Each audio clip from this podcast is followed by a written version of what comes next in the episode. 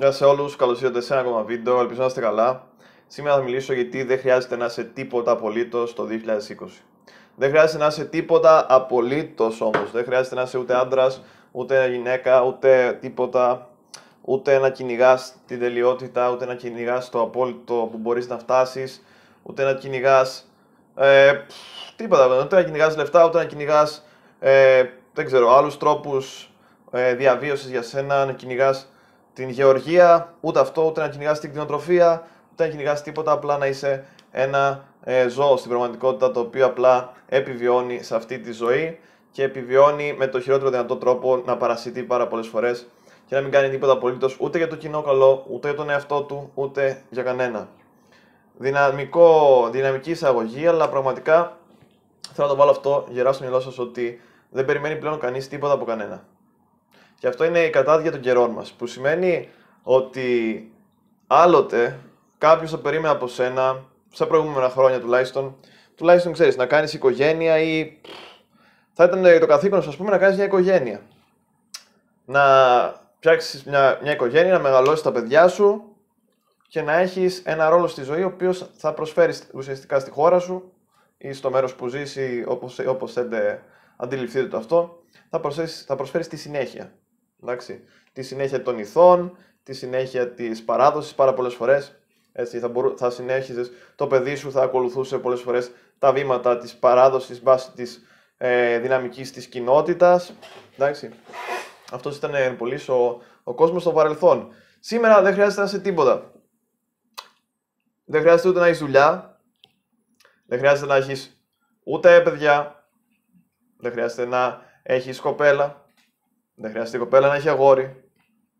Δεν χρειάζεται τίποτα. Και είναι λίγο θλιβερό αυτό. Δεν χρειάζεται να δουλεύεις. Δεν χρειάζεται να κάνεις οτιδήποτε. Δεν χρειάζεται να φιλοσοφείς.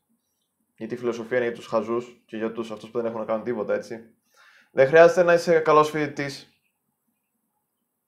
Μπορείς να γίνεις πρωθυπουργός της χώρας με άθλιο πτυχίο και χωρίς να ξέρεις βασικά. Έτσι η, ίδια η πραγματικότητα διαψεύδει την, ε, την, ας πούμε, το συνεχή στόχο της αυτοεκπλήρωσης και της αρετής. Γιατί όταν βάζεις ανθρώπους οι οποίοι είναι ανάξιοι σε ανάξια αξιώματα, τότε χαλάς και την ίδια την φύση αυτών των αξιωμάτων και τη δύναμη που έχουν. Αν για παράδειγμα νοθεύεις το χρυσό συνεχώς, το χρυσό νόμισμα, αν το νοθεύεις συνεχώς, που συνέβαινε πάρα πολλές φορές στην αρχαιότητα, θα χάσει την αξία του. Εντάξει. Χάνει την αξία του και πλέον δεν το σέβεται και κανείς. Οπότε πώς να σεβαστεί κανείς αυτή τη ζωή και αυτό το σύγχρονο κόσμο όταν έχουν ε, μειωθεί όλες οι αξίες, όταν έχουν εκπέσει τα πάντα; Όταν ο λαός δεν σέβεται το κράτος, όταν το κράτος δεν σέβεται το λαό. Όταν κανείς δεν σέβεται κανένα, όταν ο συμπολίτης μου μπορεί να μου ληστέψει το σπίτι για να μην τιμωρηθεί. Μπορεί να με σκοτώσει και να μην τιμωρηθεί. Πώς να σεβαστούν οι άνθρωποι. Οπότε σήμερα, κατά τη γνώμη μου, είναι αυτή η εποχή γενικότερα μια εποχή η οποία μπορεί να μας αναγεννήσει. Θέλω να δω τη θετική οπτική σε όλο αυτό που βιώνουμε. Γιατί ξέρετε, όταν καταστρέφεται κάτι, δημιουργείται πάντα κάτι άλλο. Και το πιστεύω πραγματικά αυτό. Το τι θα δημιουργηθεί εξαρτάται από πάρα πολλούς παράγοντες. Και αυτοί οι πάρα πολλοί παράγοντες νομίζω δεν μπορούν να, να τους συλληφθούμε καν. Να τους συλλάβουμε, με συγχωρείτε. Δεν μπορούμε να τους συλλάβουμε καν αυτούς τους παράγοντες. Τουλάχιστον όχι ολοκληρωτικά και όπως θα, θα έπρεπε να τους συλλάβει το μυαλό μας. Γιατί ε, η σκέψη μας είναι αρκετά περιορισμένη πάρα πολλές φορές και επηρεάζεται πάρα πολύ από τα δρόμενα της καθημερινότητας έτσι ώστε να μην μπορούμε να δούμε τη μεγαλύτερη εικόνα. Όποιος μπορεί να δει πολλές φορές τη μεγαλύτερη εικόνα των πραγμάτων είναι αυτός ο οποίος καταλαβαίνει τον κόσμο. Και γι' αυτό βλέπουμε συγγραφείς, τους οποίους διαβάζουμε, οι οποίοι γράψαν ε, χρόνια πριν, άλλες φορές και αιώνες, και είναι πιο επίκυροι από ποτέ. Γιατί είχαν καταφέρει να ξεκλειδώσουν αυτή την εικόνα του κόσμου και να δουν πολύ μεγαλύτερα. Και όντως, πραγματικά, παιδιά, δεν χρειάζεται να. Από την κοινωνία δεν σας είναι επιβεβλημένο να, είναι, να είστε ενάρετοι και να ζείτε όπως έπρεπε να ζείτε, να εκπληρώσετε το μέγιστο των δυνατοτήτων σας. Αλλά στην περιόδους που, όπως είπα, σύψης, καταστροφής, έρχεται η ώρα της αναγέννησης. Και η αναγέννηση είναι μεγάλη. Κάθε φορά η αναγέννηση επηρεάζει τον κόσμο δραματικά, αλλάζει τα πάντα, σαρωτικά. Και άμα δούμε και την αναγέννηση στην Ιταλία τον 16ο αιώνα, είναι πάρα πάρα πολύ σημαντικό να παρατηρήσουμε πώς έγινε αυτή η αναγέννηση. Μέσω του διαβάσματος, μέσω των τεχνών, μέσω της αναπλήρωσης, ας πούμε, της ιδέας γενικότερα ότι ξέρεις κάτι, μαζί μπορούμε να το φτιάξουμε αυτό. Μαζί μπορούμε να δημιουργήσουμε ένα νέο κόσμο. Και αυτός ο νέος κόσμος μπορεί να είναι καλύτερος από τον προηγούμενο. Έτσι, μπορούμε να, να γράψουμε, μπορούμε να ανασυνθέσουμε, μπορούμε να δημιουργήσουμε ε, ξανά αυτό που κάνανε άλλοι στο παρελθόν και να το βάλουμε, να το βάλουμε τις ιδε, δικές μας ιδέες και να το εξυψώσουμε.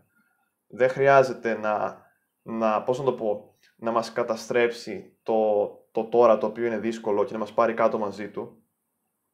Δεν χρειάζεται, μπορούμε να κάνουμε κάτι καλύτερο. Αλλά για να το κάνουμε αυτό κάτι καλύτερο πρέπει να ξεπεράσουμε τον εαυτό μας.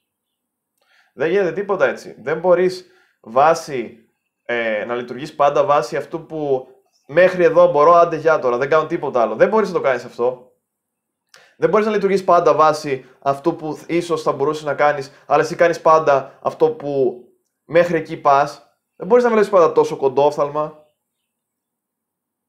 Το έχει πει και ο Αριστοτέλης. Γενικότερα πρέπει να βλέπεις να η πράξη σου και όλα αυτά που κάνεις, όλα ό,τι σε κατευθύνεις σε αυτή τη ζωή, όταν περπατάς, όταν μιλάς, έτσι, που πολλά πολλές φορές μιλάς χωρίς να έχεις κανένα απολύτως ιδέα, στόχο και ιδέα για το τι λες, απλά μιλάς για να μιλήσεις, όλα αυτά τι κάνουν, δεν σε πάρει πουθενά. Ο Αριστοτέλης όμως και πει ότι όλα αυτά πρέπει να, να οδηγούν κάπου. Εντάξει, ακόμα και οι επαναστάσεις πρέπει να οδηγούν κάπου. Ακόμα και όταν μιλάμε για επαναστάσει, για, επαναστάσεις, για ριζικές αλλαγές, και αυτές οι αλλαγές πρέπει να οδηγούν, οδηγούν κάπου. Αλλιώς, άμα δεν οδηγούν πουθενά, χαλάνε και καταστρέφονται από μόνες τους. Χαλάνε. Δεν μου αρέσει η λέξη, αλλά τα κακά του όταν μιλάς έτσι. Αλλά οτι, οτιδήποτε λοιπόν σε αυτόν τον κόσμο, άμα πηγαίνει ανεξέλεκτο, ε, χωρίς να καταλήγει πουθενά, είναι, πώς να το πω, καταδικασμένο τη φύση του να αποτύχει. Ακόμα και το ποτάμι, όταν ρέει το νερό, έτσι, πάρα πολλές φορές ποτάμια που καταλήγουν στη θάλασσα και ξεκινάνε από, από ψηλά, από τα βουνά. Εντάξει.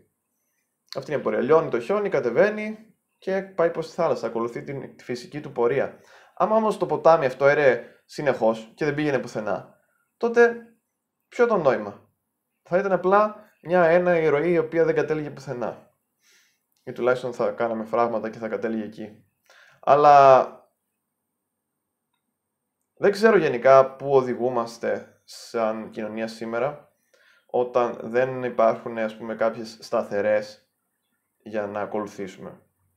Δεν υπάρχει σταθερά της αριστείας.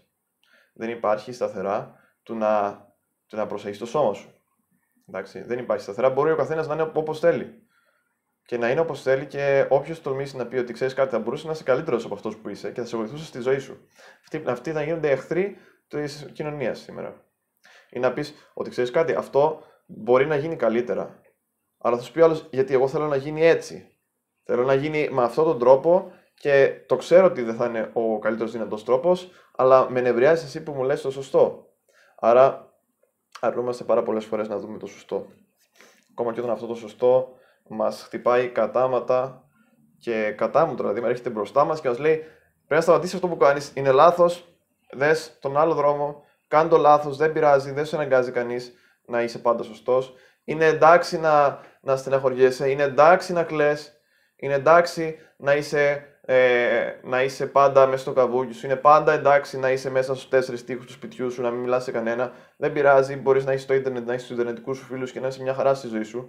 Είναι εντάξει να μην έχεις φίλους, είναι εντάξει να μην έχεις κοπέλα, είναι εντάξει να μην, έχεις, ε, να μην σέβεσαι τους γονείς σου, είναι εντάξει όλα. Αλλά μας είπε κανείς τι δεν είναι εντάξει. Δεν γίνεται να είναι όλα εντάξει. Πού πήγε η ατομική μας ευθύνη;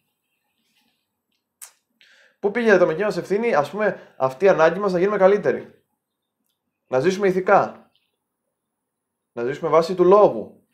Της λογικής. Και όχι μόνο της λογικής, του ορθού λόγου. Πού πήγε όλη αυτή, μας προτρέπει κανείς να το κάνουμε αυτό; Μας προτρέπει κανείς να αντιμετωπίσουμε πρώτα τον εαυτό μας, να αντιμετωπίσουμε πρώτα τις δικές μας αδυναμίες πριν κριτικάρουμε όλους τους άλλους. Μας προτρέπει κανείς να λύσουμε τα του οίκου μας και μετά να λύσουμε και τα της κοινωνίας. Γιατί είναι μια διαδικασία η οποία, πώς να το πω, πρώτα λύνεις τον εαυτό σου, μετά λύνεις τα προβλήματα του σπιτιού σου και μετά προσπαθείς, όπως ακριβώς έλυσες τα δικά σου προβλήματα, να καταφέρεις με οποιονδήποτε τρόπο να βοηθήσεις και το κοινό καλό και το κοινό συμφέρον. Αλλά σήμερα ξεκινάμε από την αντίθετη άποψη. Είμαστε οι ίδιοι φαύλοι, η κοινωνία μας, το, το σπίτι μας είναι υποκαταστροφή και θέλουμε όλοι να βοηθήσουμε το, τον κόσμο και όχι απλά να το βοηθήσουμε, να τον αλλάξουμε βάσει της δικιάς μας λανθασμένης αντίληψης για το πώς πρέπει να είναι ο κόσμος. Δεν γίνεται αυτό. Μπορείτε να το καταλάβετε αυτό. Και δυστυχώς ε, βλέπω ότι στην κοινωνία αυτή η, τάξη, η τάση επικρατεί όλο περισσότερο, όλο περισσότερο, όλο, όλο και περισσότερο. Δηλαδή βλέπουμε ότι υπάρχει, υπάρχει σιγά σιγά η αντίληψη όχι της ισότητας στις ευκαιρίες, αλλά της ισότητας στα αποτελέσματα. Δηλαδή ό, όλα, όλοι, όποιος κι αν είσαι, να έχεις το ίδιο αποτέλεσμα με κάποιον που είναι ε, δεν έχει σημασία βασικά είτε είσαι ο, ο καλύτερος όλων είτε ο χειρότερος όλος, το αποτέλεσμά σου θα είναι το ίδιο. Και αυτό είναι τελείως λάθος. Είναι σημάδια μιας κοινωνίας η οποία δεν στοχεύει προς την αριστεία και στοχεύει προς την εξίσωση και τη μαζοποίηση όλων των ανθρώπων. Που όταν κάποιοι μαζοποιούνται, χάνουν την ατομική τους ταυτότητα. Και μαντέψτε, φτάνουμε σε σημείο που δεν υπάρχει ατομική ταυτότητα για να χάσουν. Και όλοι οι άνθρωποι ε, αυτό, αυτό χαρακτηρίζονται και αυτό ορίζονται βάσει της κοινής ταυτότητας. Σαν να λέμε, ε, όλοι οι οπαδοί του Ολυμπιακού θα έχουν δικαίωμα σε 1000 ευρώ μισθό. Εντάξει, το ίδιο ακριβώς πράγμα είναι. Η ταυτότητα θα σου καθορίζει το αποτέλεσμα. Και αυτό είναι άκρος επικίνδυνο. Και έχουμε δει στο παρελθόν, για όποιον μελετάει ιστορία, πού οδηγούν αυτές οι ιδεολογίες. Ιδεολογίες που εξισώνουν τους πάντες και τους χαλάνε τη ατομικής. Την, ε, βασικά τους αποκλείουν από την ιδέα της ατομικής ευθύνης, της ατομικής ταυτότητας, της, ε, πώς να το πω, ότι πρέπει να δουλέψει για τον εαυτό σου, πρέπει να δουλέψει γενικά, της εργασίας, έτσι, της εργασίας, της αποτυχίας και της εξέλιξης όλου αυτού του κύκλου, σε αποτρέπει το σύστημα από αυτό. Οπότε, θέλω λίγο να καταλάβουμε ότι δεν χρειάζεται να είμαστε τίποτα, αλλά πρέπει να είμαστε τα πάντα. Είναι, έχουμε φτάσει σε αυτό το σημείο ότι δεν σε αναγκάζει κανείς να είσαι τίποτα, μπορείς να είσαι ό,τι θέλεις στον κόσμο. Μπορείς να είσαι από... Μπορείς να είσαι άνεργος, μπορεί να δουλεύεις σε 100 ώρες τη βδομάδα, αν μπορείς. Όλα μπορείς να τα κάνεις. Αλλά πρέπει να φτάσουμε σιγά σιγά στο σημείο που πρέπει να κυνηγήσουμε την αριστεία του εαυτού μας, να κρίνουμε τον εαυτό μας, να πολεμήσουμε τον εαυτό μας και μετά να κάνουμε οτιδήποτε άλλο. Γιατί έτσι θα προοδεύσει η κοινωνία. Δεν θα προοδεύσει με κανέναν άλλο τρόπο. Οπότε αυτά σε αυτό το βίντεο γράψτε μου στα σχόλια πώς σας φάνηκε και ειλικρινά, πολλές φορές στα σχόλια έχω κάποια σχόλια ανθρώπων οι οποίοι φαίνεται ότι δεν έχουν καμία επαφή με το κανάλι και σχολιάζουν σε πολύ λίγα βίντεο την κακία τους. Παρ' όλα αυτά, τους συγχωρώ και αυτούς για την άγνοιά τους. Και γενικότερα μου αρέσει να βλέπω τα σχόλια, οπότε γράψτε μου πώς σας φάνηκε το βίντεο, τι έχετε να πείτε για αυτή την εξέλιξη, έτσι. Και όποιος θέλει να με υποστηρίξει μπορεί να αγοράσει και το βιβλίο μου, το οποίο θα βρείτε στην περιγραφή. Μέχρι την επόμενη φορά, να είστε όλοι καλά.